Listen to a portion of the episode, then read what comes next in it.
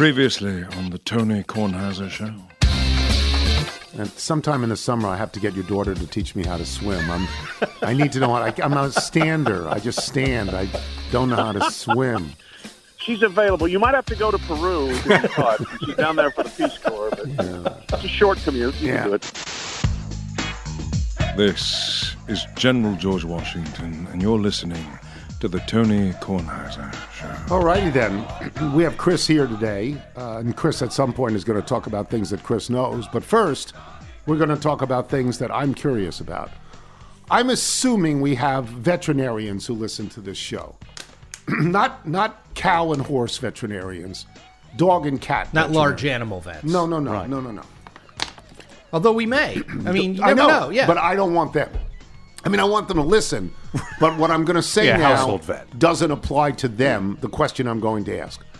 Michael has had dogs in the sense that he lived with me when I had dogs, and Michael reluctantly cared about the dogs. But it's That's not, a fair. I named Maggie. Wow. You're not a You- dog you person. took the dog away from us, that- and then you put up a barrier between us, the birding dog, and your training methods are lacking, to say the least. I don't have training methods. Uh, I very luckily uh, had a had a great relationship with my in laws' dog.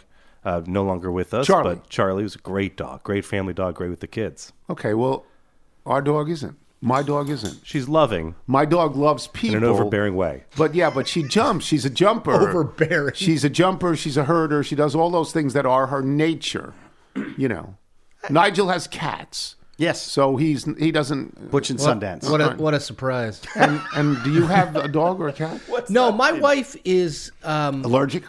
Yes, and has serial killer tendencies in that she doesn't like animals because she's allergic to them. So Okay. we have no dog, cat, anything. You know, it know, was a big sacrifice when we got married because I love dogs, had dogs my whole life, and I mean, I don't want to say anything bad about your wife. Well, go I've never met it's your fine. wife, but she's making this up. She just doesn't want to have yeah, pets. that's what I think. There's not. There's That's no what I- question. that's what I I'm told her. You've had pets. dinner Stop. with Gia. You know, yeah, I you have met my wife. That's hurtful.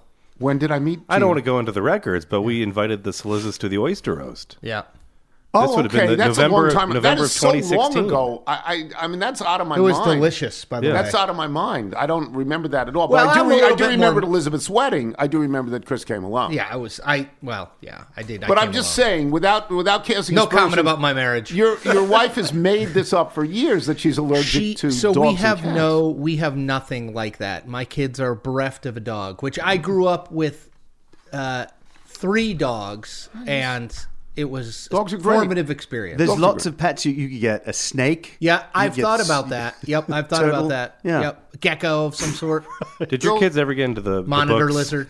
Who will win? It's a series of animal books where they pit one animal. Oh no, but I'm against interested another. in that, like So- a bear versus a giraffe or something. Yeah. So the boys got very big into big bear. cats, and now they're into snakes because they know dad's afraid of snakes. So every night they have mom print them colors, uh, pictures of snakes. Dad saw them working on a python. Beautiful. And then they just come around me hissing. no, uh, but at the school, That's Bootsy terrifying. found a book How called Who Will Win, and the first one was lion versus tiger, and it goes Oh, through that's a good battle. It basically goes through the strengths of each one. Are but, this is sponsored by DraftKings? but then it does an actual. Can you bet? It Can you simulates a fight, and at the end, one animal doesn't walk away. Wow, That's no lion, good. lion minus one that, fifty. that, that, that kid shouldn't know about that. Yeah, well, there's a lot of talk about death in our house right now. Wow. Yeah, I. Mm. All right, let me no, get to I- this. my kids did Can I not get to find the that. Chessie Thankfully. story? Yes. And Chessie isn't pooping the way she used to. Chessie is an older dog now. She's eight years old. And Chessie was the most regular dog in the world. The amount of food that Chessie got when she was younger is the same amount of food that Chessie gets now. Nothing has changed. The going in hasn't changed. I take Chessie out in the morning in the six o'clock to seven o'clock region, and Ch- Chessie goes out again around 10 o'clock, and then Chessie goes out again with me around six o'clock at night. And she used to poop all the time. You know, each one, not all the time, not like three times during the walk, just once. Really good. Everybody was happy with it. And now she stopped doing that like all the time. Now maybe once a day, maybe twice a day. Doesn't do three times a day anymore. Again, with the same food intake. And now, in order to get her to poop, I have to walk like miles. I I mean, I have to keep going. You know, I it, we used to have So that's what happened to your sneakers. yeah, everybody has a standard walk. Everybody knows how far Right. they go. This is the- this We've the added on blocks and blocks and blocks in order for me to get her to maybe go into what I call a making walk and squat down, and it's fine. I got bags with me. I'm ready to do it. You know, it's it, it's all fine. So I was wondering if maybe a veterinarian could tell me: is this common as dogs age? Because she's eight now. Is it common that they poop less? Her appetite is fine. Her But she seems fine attitude overall. Is, oh, Right, yeah. It doesn't yeah, seem like she's suffering anxiety. No, No, yeah, no, she seems good. Nothing that I can see that's She wrong. greeted me warmly this morning. All It's not the like she's thing- afraid to, to go away, if you know what I mean. Yeah, seriously. What away you- from you know away from home, like people who only go to use num- go number two at the house, like my kids. She's never done it in the house yet. Well, I No, no, mean, like in the yard, in the- close in to the- home, In close the yard, to home. I, I would be fine if she did it in the yard. Now is she? I like the term making uh, walk. Is she Making still walk. is she still taking care of her business on the main mid morning ten o'clock walk? Because that she might have circled that one as where it gets done. no, so half the time, no. I'm, what I'm saying is that instead of being three for three, she's more frequently two for three, and you gotta earn it. you got to work. Yeah, you got to work. I mean, like she I'm, needs I'm some fiber finding in that roads. diet. you know. Exactly. So I mean, some I used to take her out. Well, we've been told maybe to give her some pumpkin, which is fibrous and and, and Yeah. they'll get her to walk, get her to make. I mean, as long as she- as I'm taking. I used to take her out on a 30 minute walk, and it's now 40 to 45, and I'm accommodating. You know what I mean? But when I say to her, I go, "Hey, um, you know what? That's right. What what would you like me to do? Where can we go here? What?" So anyway, that I, that's. I just wanted to mention that on the assumption that there are some vets who listen to the Yeah, show. I think Yes. we'll get some. Not, but as Chris said, not large animal vets. yeah. No. Like in other words, I, what I don't want to hear is, so I have this cow, and uh, I mean that doesn't. No. Right. In the moose business, Yeah, we don't want to hear. That. And by the way, I should point out on your walk this morning, it was very, very cold. I wore the Lillehammer jacket. I was going to say it had to be a Lillehammer jacket. It's turned cold for like two weeks, right? Yeah, There's like- no golf. It was like 32 this morning. Windy and cold this Yeah. morning. I mean, I've got a couple of days off No from wonder she doesn't PTI because of the tournament, and there's no golf. It's too. Hmm. Yeah, well, I don't know. Dogs are. Dogs don't care about cold or I hot. mean, I my hand She's cold was weather dog. chilled when I got my Starbucks this morning. So I mean, we all we all deal with our own hardships. Yeah. you know. Not all heroes wear capes. Exactly. Well said, as usual, Nigel. From Larry Marshall in Zanesville, Ohio. Thanks for mentioning the TK inspired coasters on the show a couple of weeks ago. Ours are on the set. Yeah. yeah. I didn't expect that. And I certainly didn't expect over 100 littles to order sets of coasters. Wow. If you do the math, that's a lot of coasters. Needless to say, my free time is pretty full for the foreseeable future, but I enjoy the challenge. As I was staining coasters the other night, the thought occurred to me with a sudden rush of orders for such a niche item. I wonder if anyone over at Etsy noticed and asked themselves, who or what is a Tony Kornheiser? As I was again, Tony Kornheiser? Okay. Who? As I was again prepping coasters Monday PTI guy. afternoon in the workshop and listening to the show, I was surprised to hear you read an Etsy ad on the pot. I'm not presumptuous enough to think there is some sort of correlation, but it is an odd coincidence. Anyway, thanks again for the shout out, and thanks to the masses of littles who ordered. I promise I'm efforting to get them all finished. Again, ours are on. Yeah. You can see We them have on ours on uh, Liz's desk. They're beautiful. Use it every day. And yours? Mine on my coffee table at, at my my flat. Yeah. From Dave Schramm in Colchester, Cats Vermont. use it. Yes, they Hi. do. With spring training underway, I assume we'll be hearing from Buster Olney soon. Well, I've, I've put in that request. Yes. To Nigel. I think about sending him this every time you have uh, you have him on, but of course it's too late by the time I hear him. So this is preemptive Buster strike. Since I know you were fascinated with his pre-sports writer life, allow me to add to his bio with this little story. I left for college in the fall of 1984. Feeling a little homesick, I called home from the payphone on our dorm floor. Payphone on our dorm floor. Old school. I got my mom, who, after a cursory, Are you okay? explained she couldn't talk because they were barbecuing. Barbecuing, I thought, that's a little unusual. I couldn't recall the last time we barbecued, but okay. Post Dave life must roll on. I asked to speak to my father, and here's where it gets interesting. My mom replied, He can't come to the phone. He's in the backyard playing wiffle ball with Buster. what?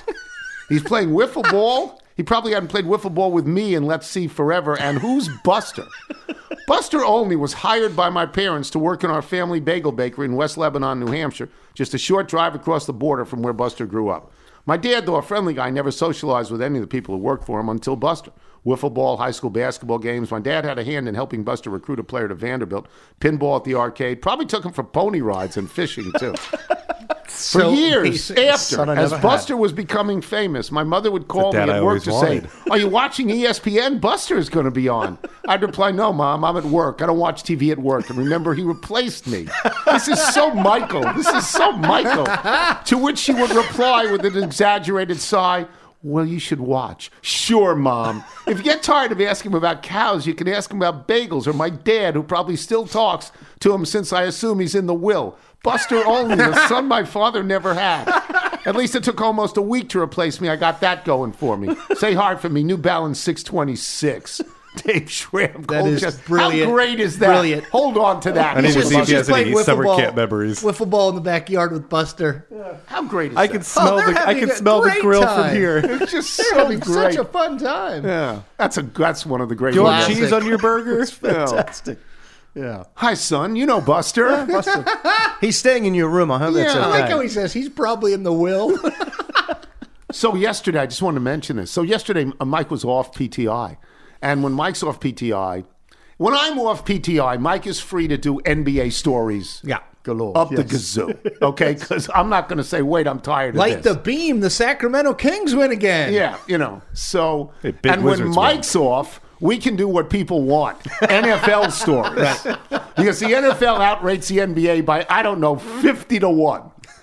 So yesterday, Pablo was on. We did. We the whole A block was was NFL stories. Yeah, lots of NFL We did a story about. Um, What's his What's his name? Lamar Jackson. Lamar hmm. Jackson, not yeah. getting the forty five million dollar tag. Yeah, the 32. They million want the one. cheaper one. If they're going to lose him, Non-exclusive. yeah, Yeah. if they're going to lose him, he wants to make his own deal, and let's see what happens. And then we were able to do a speculative story on Aaron Rodgers. Wilbon hates those stories, refuses to do those stories. And then we did a story on Seattle signing Geno Smith and should they draft a quarterback. It was heaven because it was what people actually ratings gold, care Jerry. about. Total ratings gold. And then in the B block, we did a couple of ba- one basketball. What I don't even remember. It doesn't even matter. Yeah. But it was just wonderful. I, Lamar Jackson thing, I sort of feel I didn't say this on the air, but as you know, if you listen to this show, Jason thinks he's gone. He's Yeah. been saying this for months. Yep. Yeah. He thinks he's he's gone. Well, that's certainly- And Baltimore has given him permission Yeah. to work a deal, and then they'll see if they're going to match it. But I'm not sure they should match it, but I'm not sure they will. I think what they're hoping for is sort of collusion on the part of the owners to exclude the Haslams and their all guaranteed contracts, right? Doesn't it look like that? They're hoping for I, it seems is I thought it was super weird that like Atlanta, for example, whose quarterback is currently Desmond Ridder, was like not interested. Like it feels Right. a little They cut Marcus Mariota. collusion, you know, Well- among the owners that like It only takes we're one. Not, I know, but But we're only not- takes one. I think I think Haslam. setting the bar. well, Haslam's got already. That's the problem. I think the Haslam thing, 240 million guaranteed, has set the bar so high for quarterbacks that they don't want to match. I just think it's weird that look, Lamar Jackson is 27, Six? uh, right? Six in his prime. He's for- great. former MVP. He's great. His, his, throws. you his- can win a Super his Bowl with win, him. His win loss record, I know that's not the only thing, but I think I heard it this morning. great. It's, like 46 and 15 or something crazy like that. I mean, I would just think more teams like your Washington Commanders would be interested in him. So now it, he he's represents himself. I think this will get burdensome. He and his mom Yes. do this. Yeah. If you're going to be a football player, it's really hard to do this It's all the time. It's why we have. It's why most people, even in our industry, have a lawyer and representation. agent. Right? I have an agent. You have a lawyer. I mean, plus, I don't want to hate the people who are trying to correct. screw You don't me want to out get of into the money. money No. conversation. Roll yourself off on I- that. Jared is the greatest in the world. Yeah. He's the, I, I- how doing this alone. What are you doing? It's Well, you keep more. I mean, you keep more of your money. How but- much but more? It's just to I me, think how there's- much do you I think need? there's a Right. law in the NFL. I think it's a four percent law. It's not ten Oh, or it's not fifteen. 10. No, Huh, it's okay. not. I did not because know there's that. so much money that they don't want to put you in jeopardy in that way Yep. of an unscrupulous agent. They don't. They don't want to do that. Didn't you tell me, Chris, your agent takes 75%? Yeah, no, that's uh, industry standard. Oh. That's what they tell me. yeah, that's how it goes. By the way, I just looked on ESPN.com, and what's the first thing I see? A picture of the orange bald man.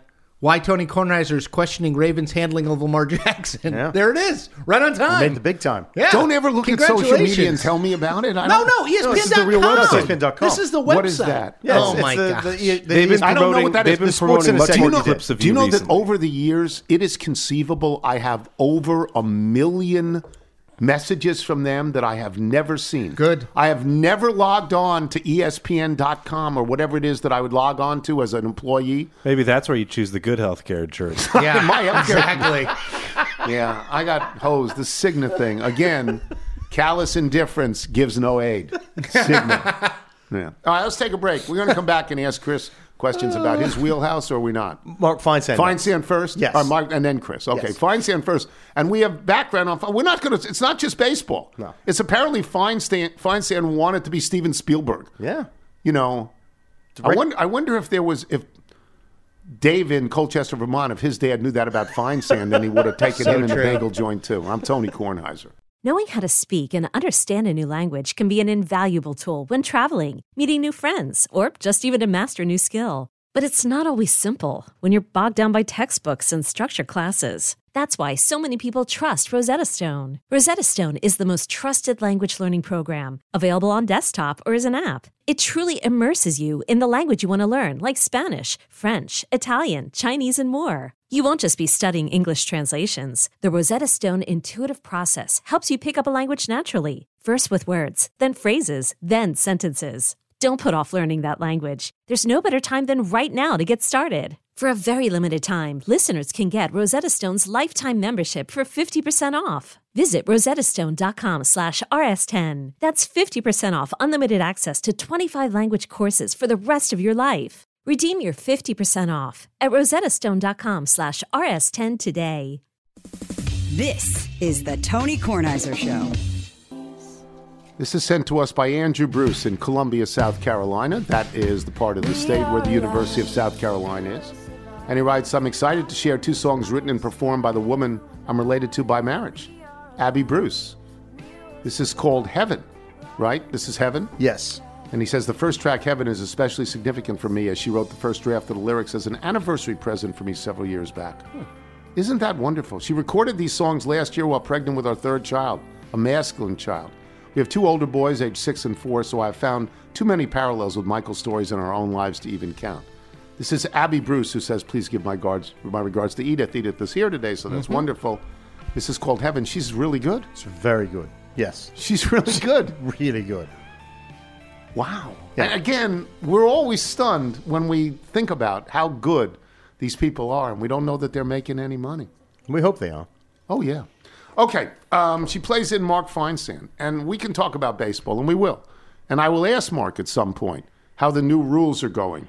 You know, and I will ask Mark maybe one other question about baseball. But we're not talking about that because we got an email that you wanted to be a director, that you went to college at BU to be a director. You want to talk about this, please? Uh, that's absolutely true. I was uh, wanted to be a film director since ninth grade. I was very inspired by Tim Burton. He was my favorite director, very creative guy, and that was where I saw my life heading. Uh, I was going to go to USC. Some things happened. I didn't go there. I ended up at Boston University. And in my freshman year, we did like the Communications 101, where they give you two or three weeks on each aspect of the school, and the film lectures were dreadfully boring.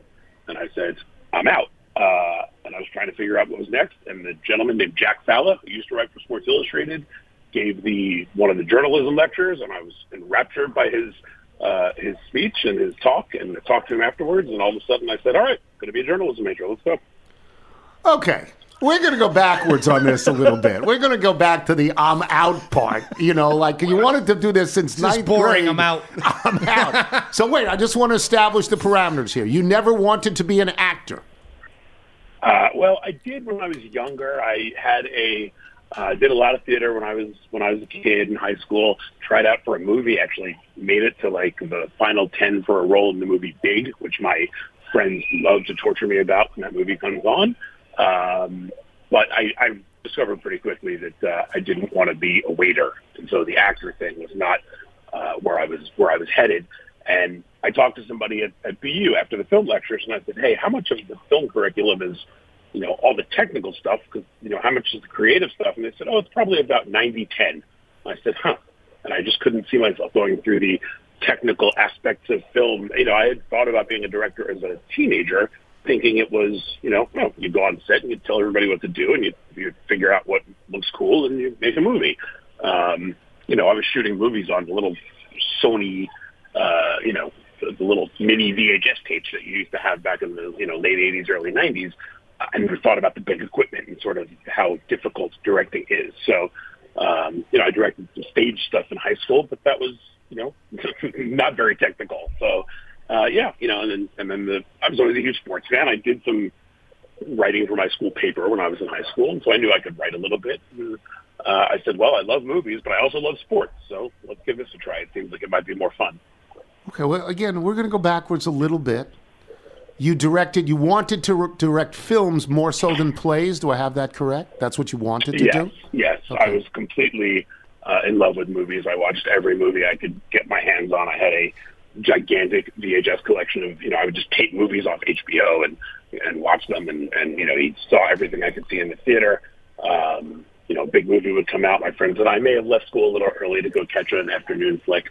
Uh, but yeah, I, I loved movies. Okay. I, I was, uh, you know, that's where I wanted to. do. Now, if I'd actually ended up going to USC, maybe I would have stayed in the film thing because I would have been there specifically for that. Uh, but this gentleman, Jack Falla, who passed away about eight or ten years ago, was a hockey writer for SI, and was just a, a huge inspiration in my life, a huge mentor. And uh, his his class, uh, sports journalism class in particular that I took as a junior, really sort of cemented. Okay, this is what I want to do. Again, I'm going backwards. I'm going to go backwards. This is like Chuck and Roxy. I'm going to go backwards. Who, by the way, are lovely. Yeah. Uh, I, had a I don't know. Experience on their podcast. Uh, that's how we heard. That's how we heard They're about great. this. So let me go backwards to this. I can't even imagine being a director. I mean, as I sit here and do this show right now, cannot imagine what it is to be a director. I have great admiration for the Steven Spielbergs of the world that they can do this. What was your Mark? What would you say your biggest skill was in terms of directing? Where you said, "I've got this, so I know I can be a director." Well, I like to boss people around. That was number one. um, uh, I, I just, you know, I, I was interested in the different creative aspects of it. Of why is this movie good? Why is this movie bad? And you'd watch something like Goodfellas and see the shot where they're walking through the kitchen, Oh. uh, and be like, And the Ronettes are playing. Scorsese- Yeah. How did Scorsese think of that and matching up the music with it? And uh, you know, or, or you'd watch uh, Reservoir Dogs in the scene where they slow mo their walk. And I know Yeah. I'm mentioning some very obvious ones, but as a teenager, you're looking at the obvious ones. Uh, I, I think you know just the idea of uh, taking a story because I wasn't a screenwriter. I wasn't. I never wrote plays. Uh, I never wrote. You know, I mean, I wrote, I guess, some short movies that we direct, you know, that we did as kids, but nothing that was really good. Um, but I liked the idea of taking a, piece of of somebody else's work and putting your vision to it. And I, I did that. I directed a you know one flew over the cuckoo's nest in high school, um, which was a lot of fun. And you know, so obviously you're very influenced by the movie when you're 17. But we tried to you know sort of put our spin on it. I don't know if we succeeded or not. I think you'd be better off watching Jack Nicholson. Uh, but it was fun, and I just I liked the whole process of um, you know putting your uh, your creative take on something. And so, you know, look, when you're 16, you have no idea what you're going to do with your life. I'm telling that to my my kids now. They're I both in high school. I don't know. sometimes you do. I And, did. uh, I, Yeah, I knew hey. I was seven or eight or six, and I knew exactly what I wanted to be, and I became that thing. And so, I mean, if I had written for my high school paper, and my teacher at the time, Mrs. Carol Bartlett Smitten, who didn't like me, if she had said, "You have no talent whatsoever," I'm not sure I would have said, "I'm out." I'm not sure, you Mark. You know what? I'm not sure that one thing would have gotten me to say I'm out. Well, it wasn't just one thing. It was a, it was a little more digging after those lectures. But what's funny about that is I wrote for my high school paper. I didn't think I was a writer at all. But I had a teacher, and I never did particularly well in English, and, and I had a teacher named Janice Warner. She was my 11th grade English teacher, and she was the first teacher I ever had who sort of said, you are a good writer. You can do this. Just focus a little more. And more. people here's, like you. know, Exactly. and and she was the first one that ever made me think, wow, maybe I can write a little bit. And I started writing more for the school paper. So Right. even though I didn't go to college thinking I want to be a sports writer, I want to do this, I knew that it was something I enjoyed doing because I had done it in high school. And you know, as big of a movie fan as I was, and as much as I wanted to do that, I was the sports. Sports were always the biggest thing for me. I mean, I was a huge sports fan you know. Well, you could have been Ron Shelton. You could have written and directed the greatest sports comedies of all time. Yeah, but Ron Shelton had already made those movies. Oh, that's a problem. The next Ron You could have been the next Ron Shelton. Wait, Ron what- but yeah. why didn't you? Maybe you did. Maybe, and before you said I'm out, did you ever say maybe I could transfer to NYU Film School, or maybe I could go somewhere else and pursue this? Maybe the because I had one bad lecturer at BU, I'm not going to get off this. Did that ever well, come up? and NYU was a non-starter. I grew up in Manhattan, and I was not going to college in Manhattan. Okay. Uh, so that that was not an option, and USC was very far away. And those are the two film schools that everybody looks at. Right. Uh, you know what? It was not as much as me deciding I'm absolutely out on film as much as me hearing these other, you know, hearing Jack Falla's speak and talking to him about that business and deciding, you know what, maybe that's where I should be. Like maybe this is is better suited for me. Maybe this is where I'm meant to be. And you know, I'm not always a believer in like everything happens for a reason. But you know, if they had any other lecturer for the journalism class besides Jack Falla, I might not be where I am right That's now. right. So That's right. You know, I dedicated I, the first book I ever wrote. I dedicated to him. He was a huge influence on me. Uh, I went and spoke at BU. They, after he passed away, they established this speaker series in his name, and I went up and spoke. And it was it was his son was there. It was really emotional for me.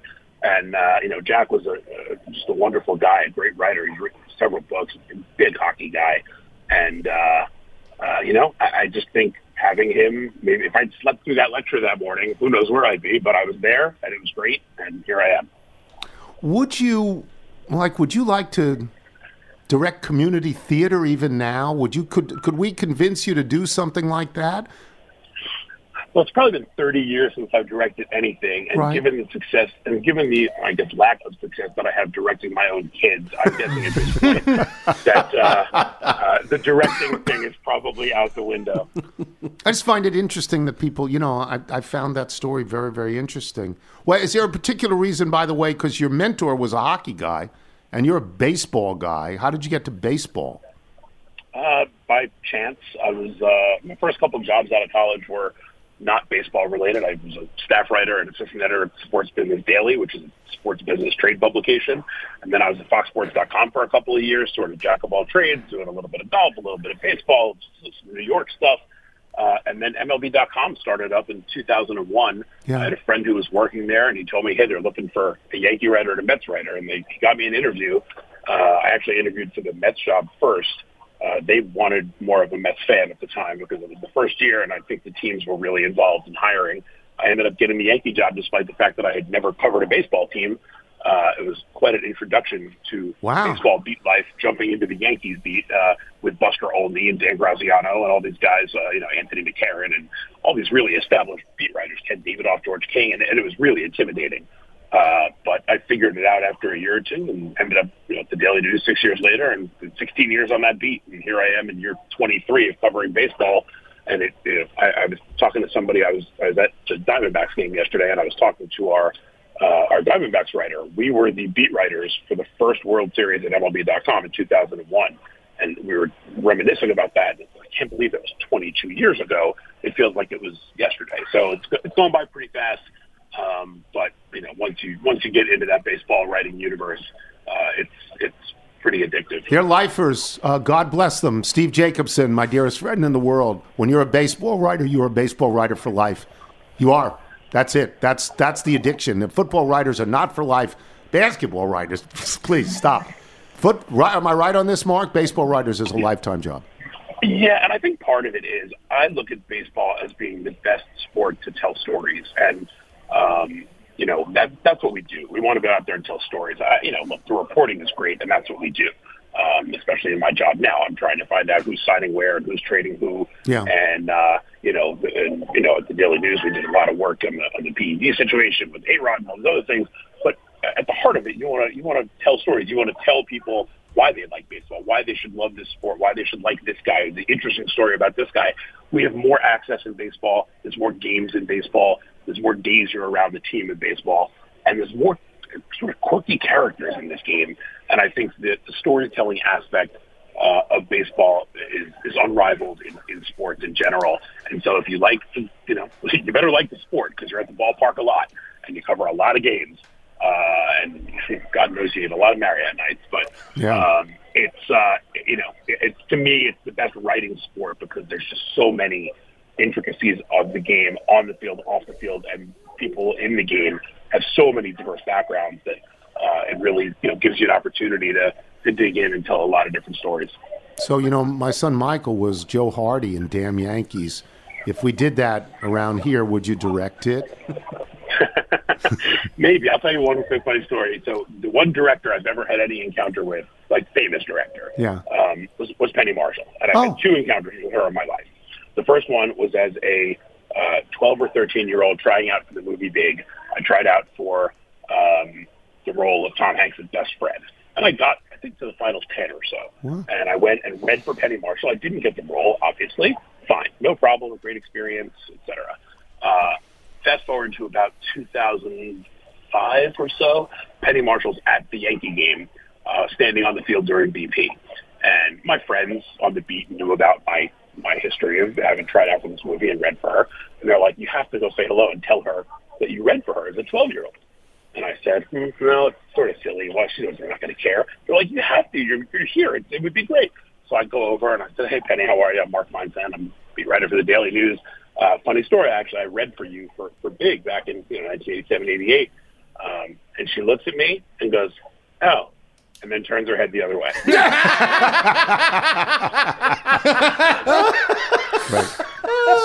That's great. And my friends, my friends are watching this. Tyler Kepner and Sweeny Murti are watching this from the dugout, and they are dying. That's and I great. walked back. I said, "That's the last time I'll ever listen to either of you." That's so great. Thanks for being on. I don't even care if the new rules are working. I assume the new rules are working, right? You have nothing else to report on that. They're working so far. Game games are a lot shorter. I'll tell you this: uh, everybody in the press box really enjoys two and a half hour games, and just the pace of them have been great. They've been, uh, you know, just much crisper. And even in spring training, when things are a little less crisp, usually in the second half of games, you've got double A players playing a lot of them.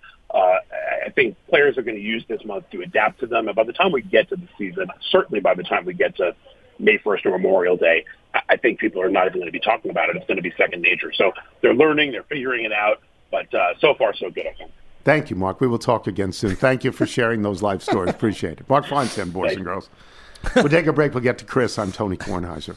Is your child struggling with a specific subject or need help with homework? Are they asking questions that you're not sure you can fully answer? IXL Learning is an online learning program for kids. It covers math, language arts, science, and social studies. IXL is designed. This program will improve your kids' grades. Studies done in almost every state in the country. The kids who had IXL are consistently doing better. Powered by advanced algorithms, IXL gives the right help to each kid no matter the age or personality. And it doesn't have to eat up all your time. One subscription gets you everything for all the kids in your home, pre K to 12th grade. So don't miss out. One in four students in the U.S. are learning with IXL. IXL is used in 95 of the top 100 school districts in the U.S. Make an impact on your child's learning. Get IXL now. And listeners can get an exclusive 20% off IXL membership when they sign up today at IXL.com/audio. Visit IXL.com/audio to get the most effective learning program out there at the best price. You're listening to the Tony Kornheiser Show. Once again, this is Abby Bruce. This is a song called Man from Alabama. Her music is found on all the major streaming services. Check out her EP, her husband says. Is this a word? Simul justus et peccator? What does that mean? That Uh, it sounds, Latin, to me. Yeah, as a Sounds La- Latin as a former Latin uh, student, Sounds that's Latin. Latin. Yeah. Yeah, we'll have to get Um, what it says- By the way, don't I would, uh, it's the crystals in The Godfather, not The Godfather. Goodfellas. In Goodfellas, it's the crystal. I got both things wrong now. you're it's slipping. not the Ronettes. It's the crystals, and it's Then He Kissed Me, which is also, by the way, covered by Al Jardine on the Beach Boys. Oh, album. yeah, they And do a really great good. version of They do a great job. And I just want to just shout out to Tony Reali for one of the best versions of that. Remember when he did the Yes. handheld? Yes. As he was walking into uh, around Yes, the horn. just, just wonderful, fantastic. just wonderful. Okay, um, thank you to Abby Bruce, Michael. If people like Abby Bruce or her hubby wants to send in her music, how do they do it? Send us your music by emailing it to jingles at tonykornheisershow.com. All right, so we, we need to talk to Chris about a variety of things. But we don't need to. T- what, what we're going to talk about first, we don't need to talk to Chris about because he doesn't know any more than the rest of us know about this. This story in Mexico oh. Yeah. is actually. I don't want to say it's unbelievable because it is believable. It's terrifying. It though. is totally terrifying. Yes. Yesterday, when I heard about this, I called Chuck Todd because I wanted to know because in the in in the story that I read, and, and you know, when nobody really knew what was going on, it said that these people had gone to Mexico from Texas for a medical procedure, Mm-hmm. and so I called Chuck because I figured he would know. I said a medical procedure, and he goes a tummy tuck. Yep. I go, unbelievable. A what do you make of this? So- what about the lawlessness five feet from the was, United I States was of America? say. So, the report is they four of them went down there. They're from South Carolina. They got in a car. Four of them went down there. They crossed uh, in Texas. uh, You know, so that part of the southern border, and within minutes were being fired on and and taken out of their car and put into a van and being transported to I think three different locations. Yes. If you look at where they were taken versus where they they were found in a house Yeah, like a- south of where they were taken, Yeah, like a wooden with shack two or something two like of them dead, one with a bullet wound in the leg, I believe, and one not injured. I mean it. Were they going to be held hostage for money? Well, so what I have read, and like you said, I, I caveat this with I know what I've read. I, I have no special reporting on No. this. The I team has not been out to investigate this, but the the from what I have read, there is some speculation that they were mistaken for Haitian immigrants or migrants rather, Haitian migrants who fetch a significant price They're sold. when kidnapped. That's what I've read. Really? They're, they're, when kidnapped, they get Get a nice paid return. off on right. I know I'm not saying it right, but exactly what Nigel said. And so that is apparently the speculation of why it happened the way it happened. But I mean, it it literally is within like a minute of them crossing the border, they were immediately accosted and shoved into a, a, a van and, and taken away. Is this a common practice that people go to Mexico for liposuction? I I would assume it's just cheaper there. I Yeah. mean, I, I, I don't Is know. this not unbelievable? especially when there's a. I mean, there is. I believe. I think it's a level four warning from the United oh, States yeah. about travel to Mexico. I mean, th- th- this is Mexico is not in a good place right now. I mean, you know, I, they probably were unaware of this, but there are warnings from the U.S. government about do not go to these places because of the the potential for violence. Do you there are that- two pieces that seem like are confusing too, which is by and large, are people leaving this country to go get medical procedures Mm-hmm. at a cheaper rate? And the answer is a resounding yes. And I think Yes. this is something that happens Yes. worldwide. I had no where people are leaving Yeah. to get easier access to elect, mostly elective surgeries. Yep.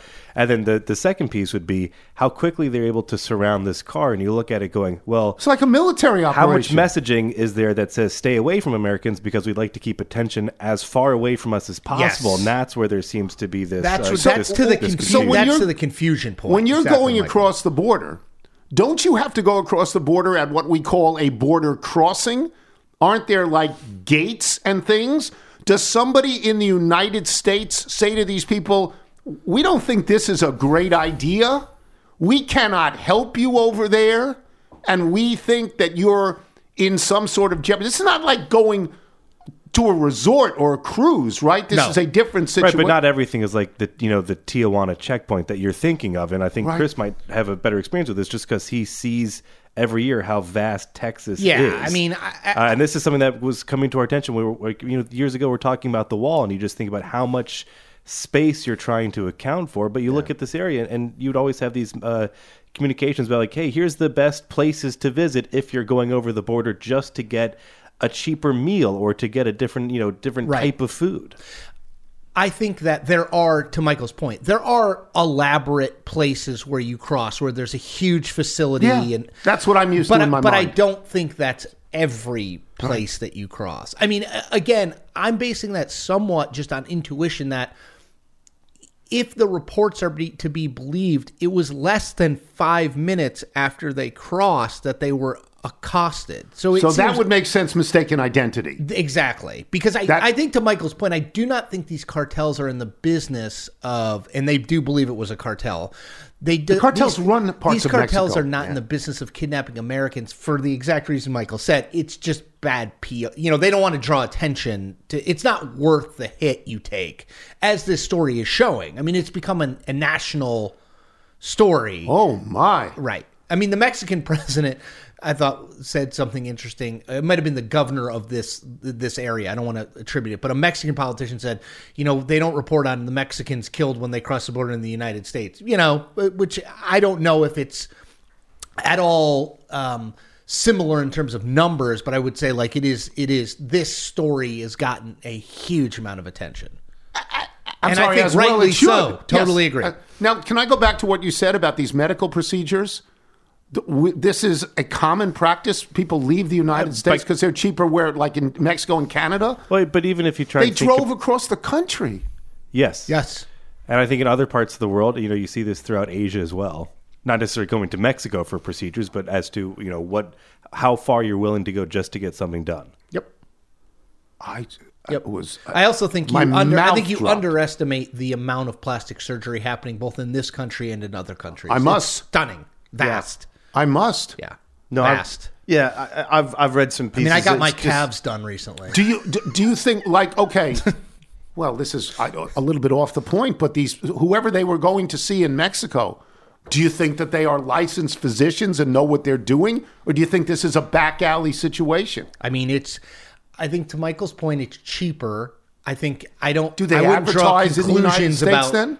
I think that you could look at this in terms of certain construction stuff where you might go through a permitting process for certain uh, projects that reach a certain level or scale, and there's certain things that just go, it's easier to just get it taken care of by somebody who's done this, you know, many many Yep. times. It's not that big of a deal. Yep. Well, I I'll mean, just- we wouldn't do it, but I'll go back to my original thought about this. This is across the street from us, and it is lawless, Yeah. right? I mean, yes, I don't expect that from Mexico. I expect a centralized government. I, I think expect- Mexico is in far worse shape than the average person realizes. I, I think they don't. We don't think about it that often, Oh, even though it's our neighbor to the south.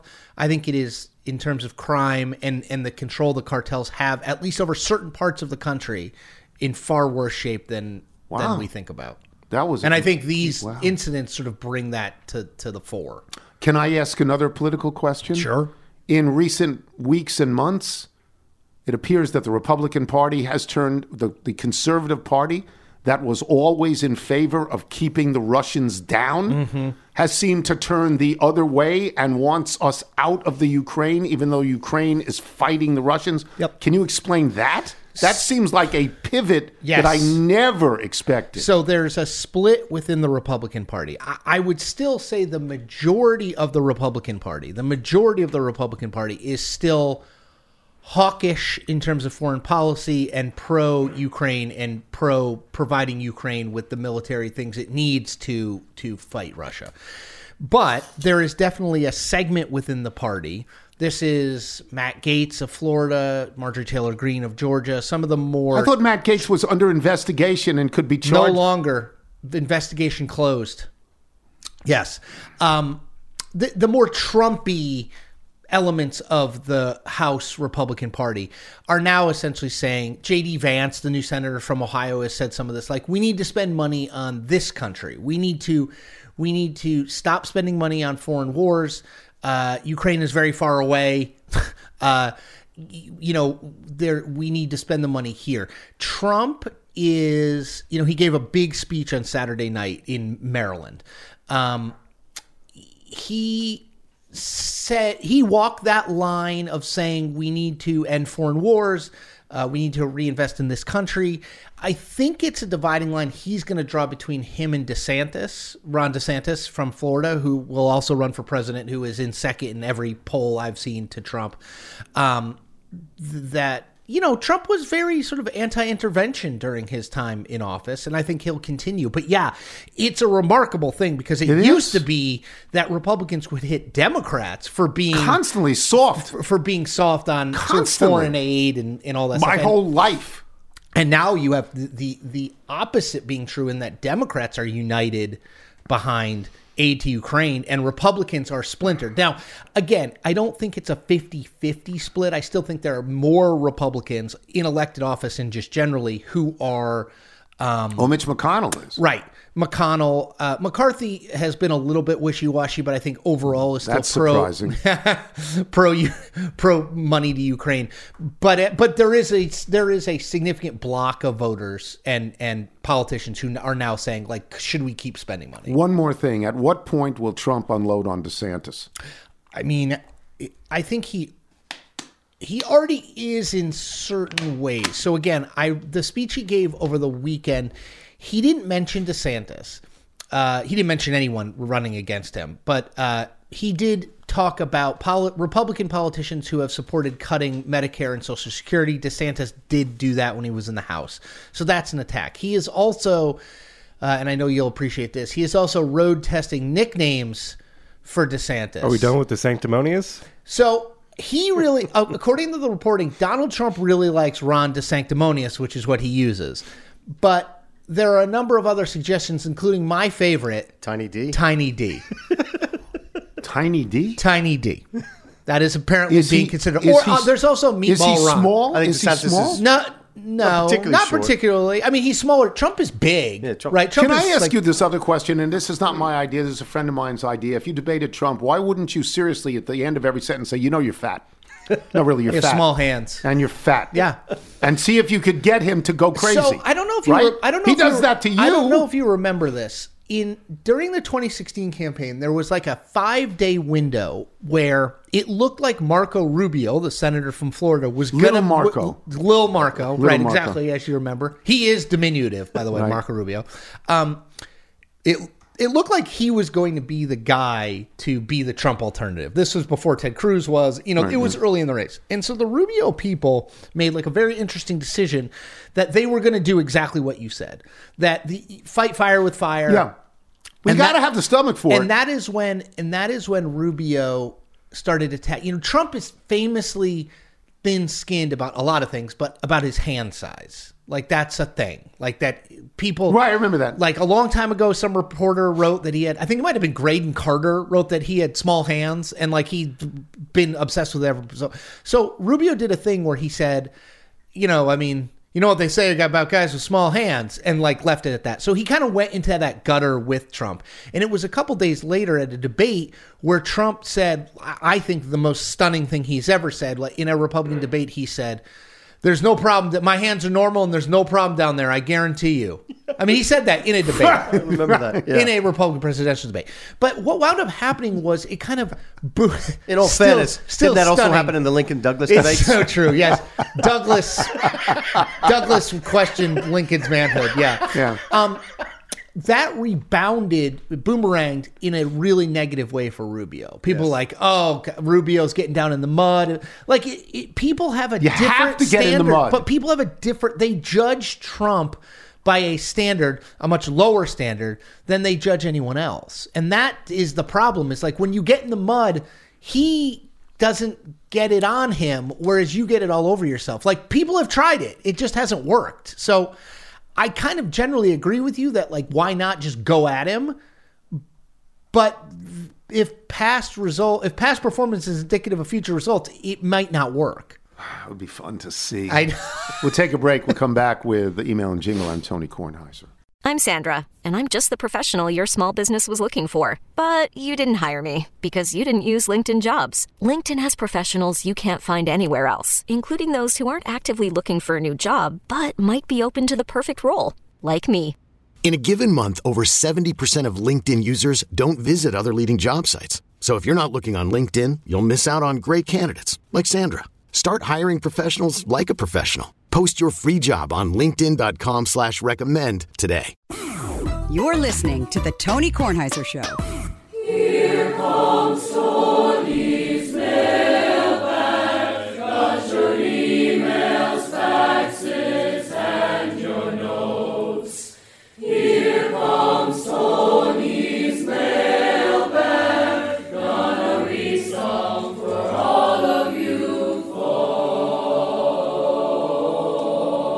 Bay High School. It's lovely. So evocative for me every time I hear it. I love it. Do the Bethesda Bagel ad for us. Bethesda Bagels. Uh, we got the bagel sandwiches today. We're always happy about that. Yes. Uh, you can get them too. Just go to BethesdaBagels.com for the location in the DC area nearest you. Then pop on in, and you will be thrilled, my friend. That'll uh, just about do it for us today. Before we get to the mailbag, let me just say love. Love is strange. A lot of people take it for a game. Once you get it, you never want to quit. No, no, after you've had it, you're in an awful fix. Most people don't understand. They think loving is money in the hand. Your sweet loving is better than a kiss. When you leave me, sweet kisses I miss. That's either Peaches and Herb or Ian and Sylvia. It's one of those. Mickey two. and Sylvia. Mickey and Sylvia. Mickey and Sylvia, yes. Yeah, not Ian. Ian and Sylvia are somebody else. Mickey and Sylvia. Ian and somebody. Yeah, I think so. Was that song in that movie you love? Um, Jennifer Grey, Dirty Dan- Is it Dirty Dancing? Yeah, it's Dirty Dancing. I don't know that it was in there. Okay.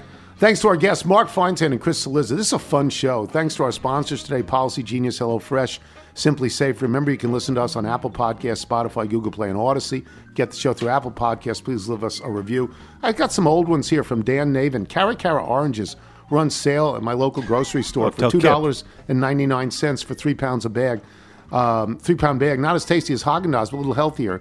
Thinking on sale, I'll give them a try. As I walked downstairs on Sunday, the woman related to me by marriage said, "Don't buy those Cara Cara oranges again. They are a pain in the behind to peel." They My are. reply is, "They taste good." Her reply is, "Not as good as the ones that are easy to peel."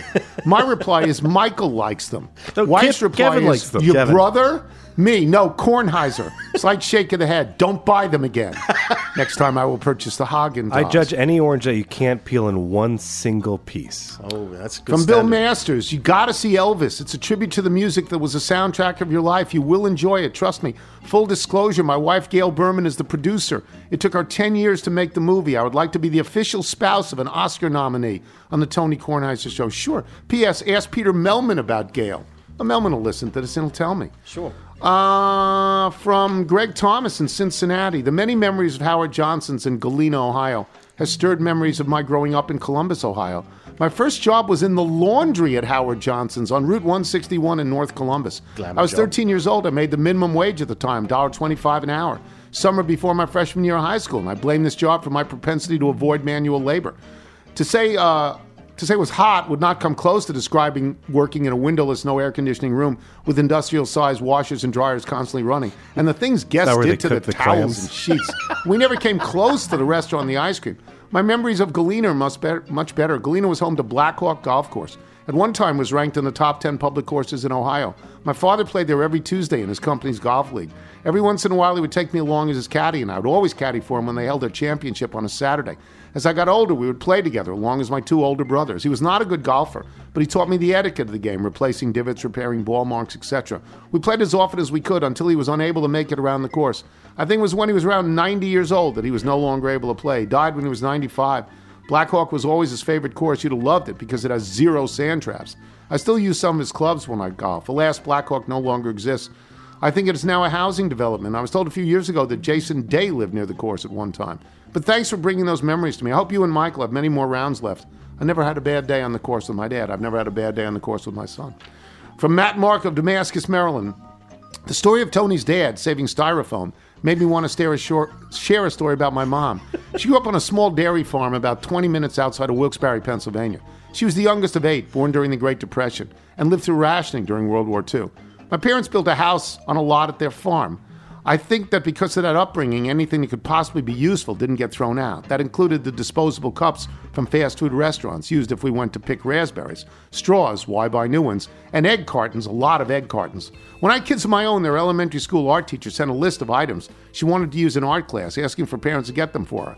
Egg cartons were on the list. I said, I can hook her up with egg cartons. on my next trip to my parents' house, we filled up the back of the minivan with three floor to ceiling stacks of egg cartons that accumulated in the basement over 40 years. Mom was happy that someone could use them. I've inherited some of that mentality, but not to the extent of my parents. My kids won't have to deal with egg cartons accumulating in the basement.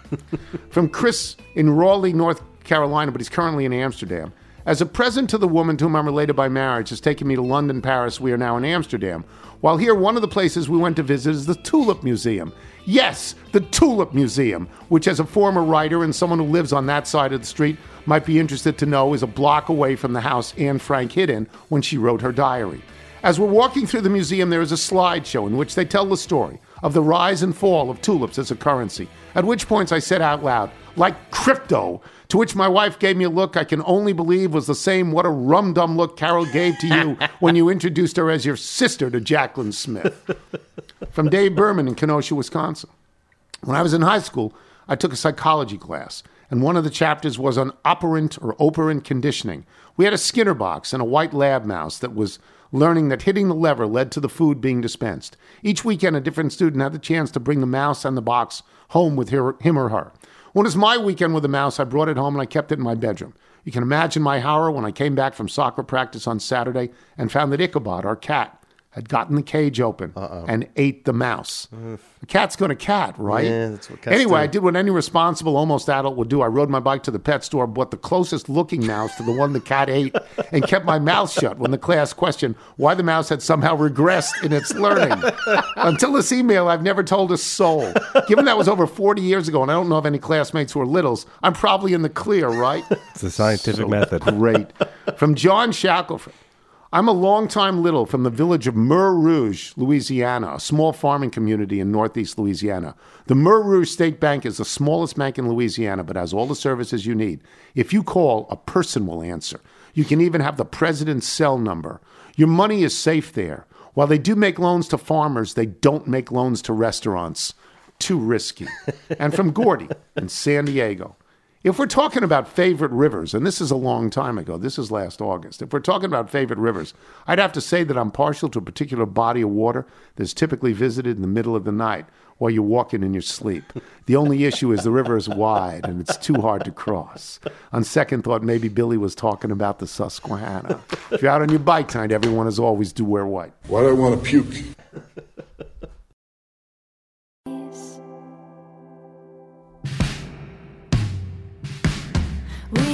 Alive, we will survive. Locked in